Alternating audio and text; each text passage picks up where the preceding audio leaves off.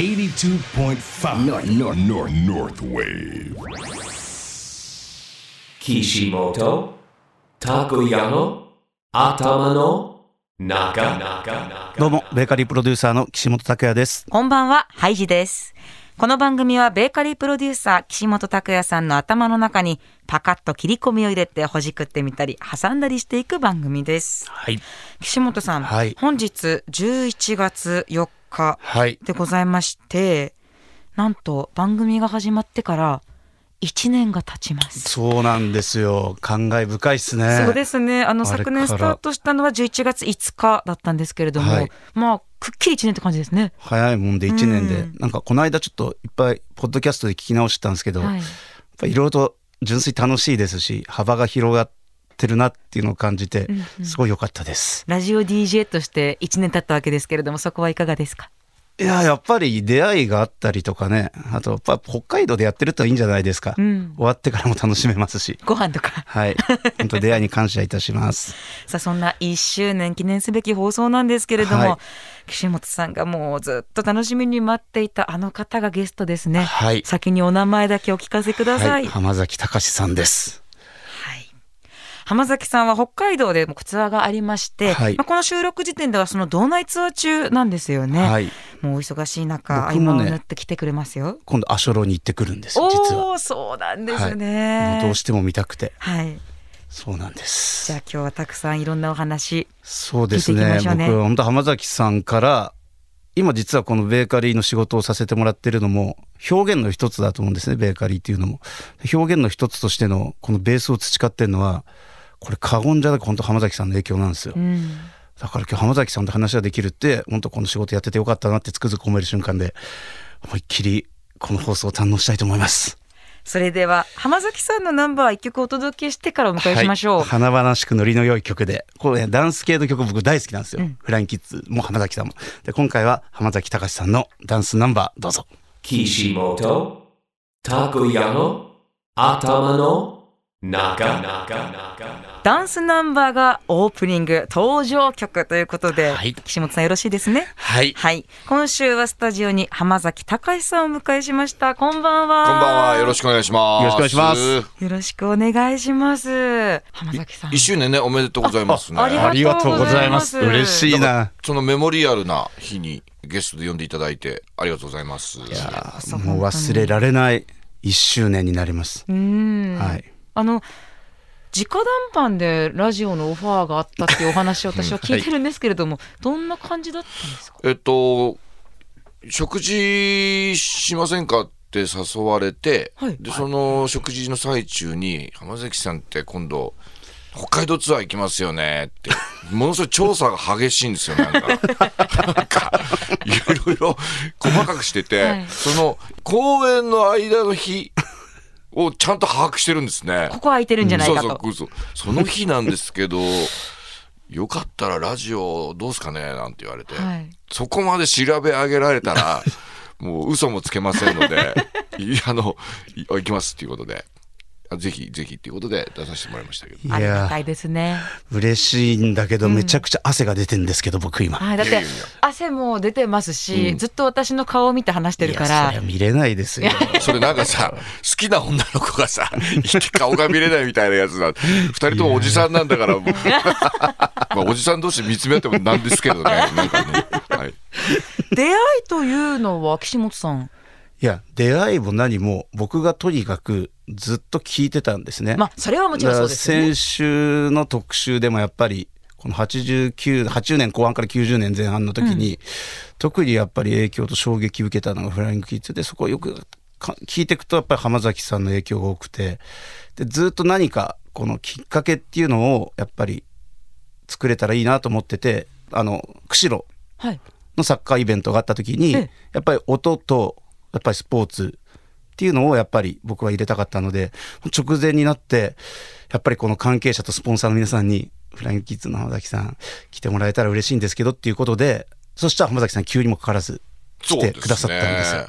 前の前の日ぐらいに連絡があって、えそんなキンキンだったんですか？釧路に。でもたまたまね釧路が好きだったんで余計なんか岸本さんのお誘いもあったんですけど釧路も行きたいなと思って、でまあふらりと行ってお会いしたのが初めてだったんですよね。あの釧路のサッカーのチャリティーイベントが初だったんです、ね。初めてで、はい。やっぱりまたとない機会だから、うんもっとお願いさせてもらったんですね。本当時期も時間もなくて恐縮だったんですけど、うんあの時が初めてで、僕ね、あの時、ちょうど釧路のクラウンプラザってホテルで、はい。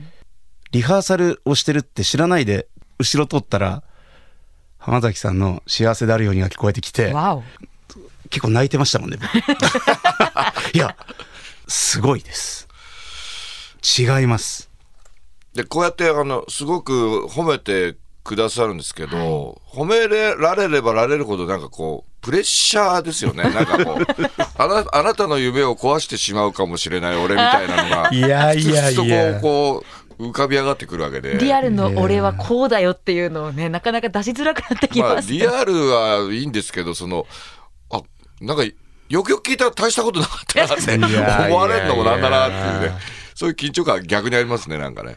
浜崎さんは、まあ、そのイベントの時にきっと岸本さんがこういう方だとか、パン屋さんがいろいろこうあるんだなっていうのを知ったのかなと思うんですけれども。あのですね、えー、割私の友達の、まあ、クリス智子さんっていうそのラジオパーソナリティがいて、はい東京の JWEB っていうところかな、そこのお番組にゲストで出た岸本さんにが僕の話とか僕の曲を、あの応援してくれてたよっていうのはあのすぐ連絡があったりとかしてて、うんうん。なんかいろんなとこからあの岸本さんがまあ、フラインキッズすごい好きだよって好きらしいよとか浜崎さんのソロ聞いてるよって言ってるよみたいなことはなんとなくは聞いてたんですよ。そうだったんですね。はいその気持ちはそのそのお話聞いた時とかはどうでした？お気持ちは。いや嬉しかったんですけど見た目がね なかなかびっくりするインパクトのある人なんでそのすびっそのいや嬉しさと驚きが なんかこう両方なんていうかあの合わさってうんうん。まあ、あ自分に訪れたって感じでしたね。で今のこのファッション感もでも浜崎さんから派生してるんですよ。でさっきのこのクリス智子さんのこのラジオで僕出させてもらった時にも実は再結成をした時にリキッドルームかどっかで、はいあの時ね僕チケット買えなかったんですよ最後、でなんとかして買えないかなと思って会場まで駆けつけたんです、はい。さあやっぱり入れなかったんですよ。当日券もなくて。その時にクリス智子さんがそうなんかちょっと残念でしたねみたいな感じで 話をしたのも覚えてる。えー、あとね、浜崎さんは絶対覚えてないんですけど、はい。あの、僕がサラリーマン時代ですね。サラリーマン時代に出張で、どっか行く出張あったんですよ。空港で浜崎さんに会って、浜崎さんですね、握手してくださいって言った覚えええもう本当？スーツ着てた時、スーツ。まだ僕が。あじゃあこの格好じゃないってことですもんもねう。バリバリサラリーマンで、七三分け、まあ、ホテルマンだったんで、何空港？ちなみに羽田空港です。あそうですか。で、その後、僕のうん友達でレコード会社で、バップっていうレコード会社で働いてる友達がいて、浜崎さんに握手したよって、僕その時、当時まだメールだったから、メールしたらこのバップの駒田君って方なんですけど、が浜崎さんと一回会って、その話をしたら、なんとなく覚えてるなって言ってもらえたのが、すごい嬉しくて。うんそうなんです。すごいファンが語っております。いやー、違う話しようぜ。配信任したじゃあちょっと北海道についての話なんか聞いてみたいなと思います。うんうんすねあの収録時点ではまだツアーの途中ですけれども、今現状回ってきてはいかがですか印象は？えっと、函館から入りまして、はいそれで、あの、北上して、まあ、札幌にやってきたんですけど。エニーは札幌と来てますね。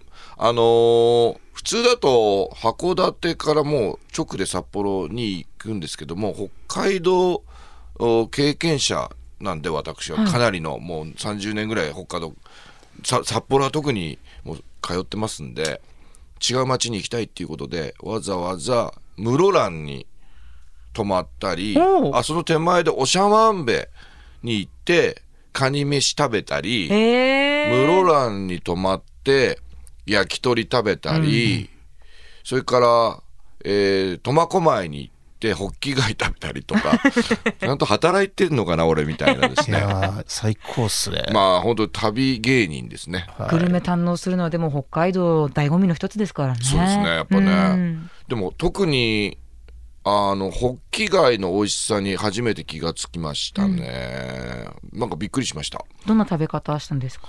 ホッキ御膳って言ってもういあらゆるホッキのメメニューが勢ぞろいしてるんですよ、ホッキご飯キの刺身それからえーぬたホッキにぬたがあえみたいなのとか。とろろにあえてあるホッキとか、うんうん。さらにオプションで、えーホッキフライわあ。キフライ。うんホッキフライはちょっと衝撃でしたねさらにねさらにもう美味しく感じた。うん、だってその貝をフライにししてんじゃねえよみたいな 衝撃がありました、でも美味しかった、うん。最初受けてた印象とは違ったと。ホタテのフライとかあるけど、うんうん。ホッキのフライってね、うん。でその後なんかホッキにもなんちゅうかアンテナが立っちゃってて、札幌に来たらホッキのたこ焼きみたいなのがホッキ焼きっていうかき焼き。たこ焼きの中にタコじゃないのよ。ホッキが入ってるっていう店があって、ええ美味しそう。なんか、全然またそれも想像ができない感じですね。っていうか、どんだけホッキ好きなんだよって感じですね。そう、そして私、ライブのことを聞こうと思ってたのですごいグルメ番組みたいなってましたね。でもホッキは食感なのかねうーん。そうね。食感だね。ね僕もここまで浜崎さんがホッキがランキングが高く おばあちゃん苫小牧なんですよ実は。あ、そうなんですか？そうです。あのおばあちゃんそうです。親戚もみんな苫小牧住んでて、ん。で苫小牧でもパン屋さんやらせてもらってるんですけど食べたことがなかったっすね。ホッキパンとかどうですか？ホッキパンねどうなんでしょう。意外とでも貝ってそうサンドイッチとかにしたら合うかもしれないですよね。ああ、いいですね。サンドイッチの相性はすごいいいと思うんで、うん。ちょっといろいろとアイデアを巡らしたいですけど札幌で食べれないのかな？ホッキは。食べれるよね。ホッキは食べれますけどやっぱりまあそいろんな食べ方を楽しむとなるともう名産苫小牧になりますよね。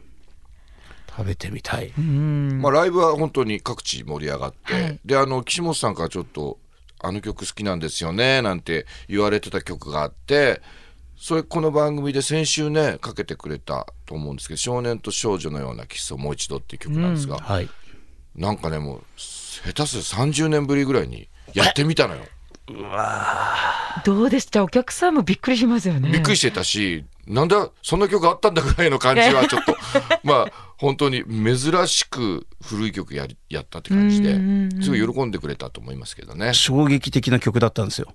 だから最初って僕最初に浜崎さんフライングキッズ影響を受けたのがこのファンクっていうのでつまりパンクしか聴いてなかったから、はい。ファンクねジェームス・ブラウンとか聴いてましたけど、うんそれで衝撃受けた時に92年ぐらいかな。あの曲が出てきてまたバラードでしっくりきてでまた自分がちょっと青春時代で恋をしてる時で、いい曲なんですよ。ビールの泡っていう言葉がすごい良くて。そうそうそう、そのビール、ビール今日会場で飲めますからね、なんて言いながら、じゃあビールの歌詞が入った歌を歌いますって言って歌いました。そこにもし岸本さんがいたらもう倒れちゃってるかもしれないですけれどもね。即答してますね。でもこの後ねライブが楽しみな、はい。ね待ってるということでちょっと一曲挟んでから、はい。次のライブのお話も聞けたらと思います。はい。次の曲も岸本さんそうでですね。僕フライングキッズも好きでもちろん浜崎さんのソロも好きでずーっと今まで追っかけて聴いてるんですけれども、今回このガチのシリーズまあいろんないい曲いっぱいあるんですけどこれからも北海道で放送ということでなんか冬の一歩手前じゃないですか、ん。でしんしんと降り積もる雪を眺めながらここであの浜崎さんと曽我部さんのやってる「あの行方」を聞きたいなと思いましたので今日は行方をお送りします。どうぞ。Kishimoto Takoyano Atama no Naka 岸本拓也の頭の中。本日のゲスト浜崎隆さん。曽我部圭一さんとの一曲です。行方お届けしました。冬にしんみりと聞きたいんです。いやーでもちょっといいですか、はい。岸本さんってやっぱり本当になんていうか革命家っていうかねそのパン界におけるレボリューション連発ですよねいやーそんなことも結果的にはね今までまあなかったねようなベーカリーは、はうん。い、作らせてそんなこともないのかな、はい、いやでも自分じゃよくわかんないんですけど。名前がすごいじゃないですかまずね、はい。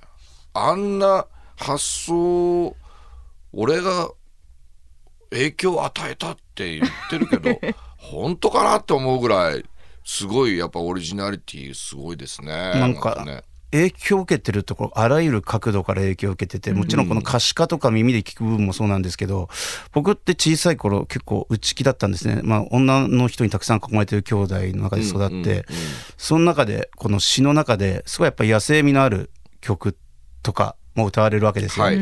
その中で自分がやっぱり高校になった時ぐらいからかな。自分の考えをこう変えてこうとかあえて自分を出していくっていうのはもう間違いなく浜崎さんから影響を受けたのでそういろんな意味での力強さっていただいてますよね。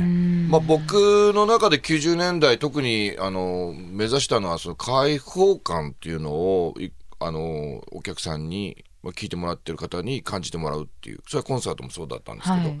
ただその開放感がさっき言われたような最初から開放してるようなやつじゃなくて、多分いろいろ鬱屈しているとかそれから苦しんじゃったりとか考え込んじゃったりしてる中からの脱出的な開放感というんでしょうかね、うんそういうものを、うん、非常にえー目指した記憶がありますね。じゃあそのもう本当そのまんま受け取っていますよね岸本さんは。そうですね、うんなのでもちろんファッションシーンなども影響を受けたりとかしてそこでなんか自分が表現できるものが何かなと思った時に、まあ、浜崎さんもいろんな音楽聴いてこられたと思うんですけどそのフライングキッズがデビューする前に、僕もやっぱりいろんなものを見ていく中でやっぱ音楽の影響っていうのはものすごくてそれが今のパン屋さんにできる、まあ、パンの歴史も多分日本でまあ70年ぐらいなので、うん。そういった音旅服飾って僕が呼んでる中のエッセンスっていうのをパンにファッション感ともちろん美味しいものがあって当然なので、だからそれでラジオもやらせてもらってるっていうのもあるんですけどそういうの伝えていきたいっていうのはありますよね。うん。アショロでのライブ楽しみですね。今から楽しみだしアショロの名産って何なの？ハイジ食べ物ですか？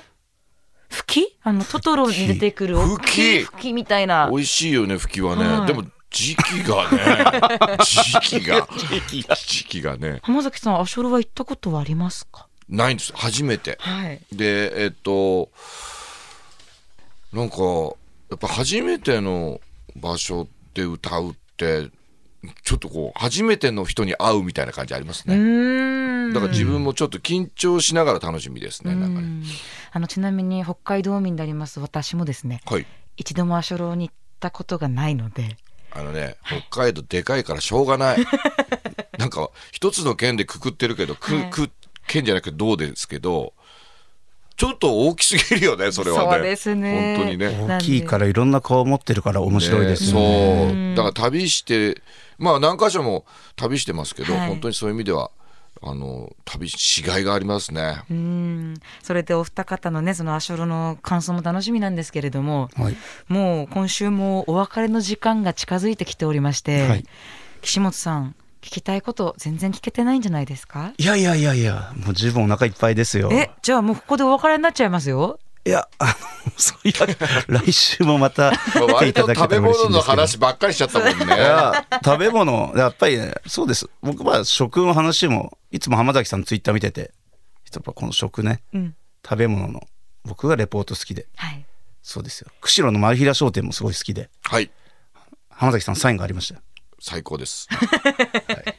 じゃあ来週は食以外の部分ではい。いろいろとお話聞かせていただければと思います、浜崎さん来週もはい。ご出演よろしくお願いいたします。お願いします。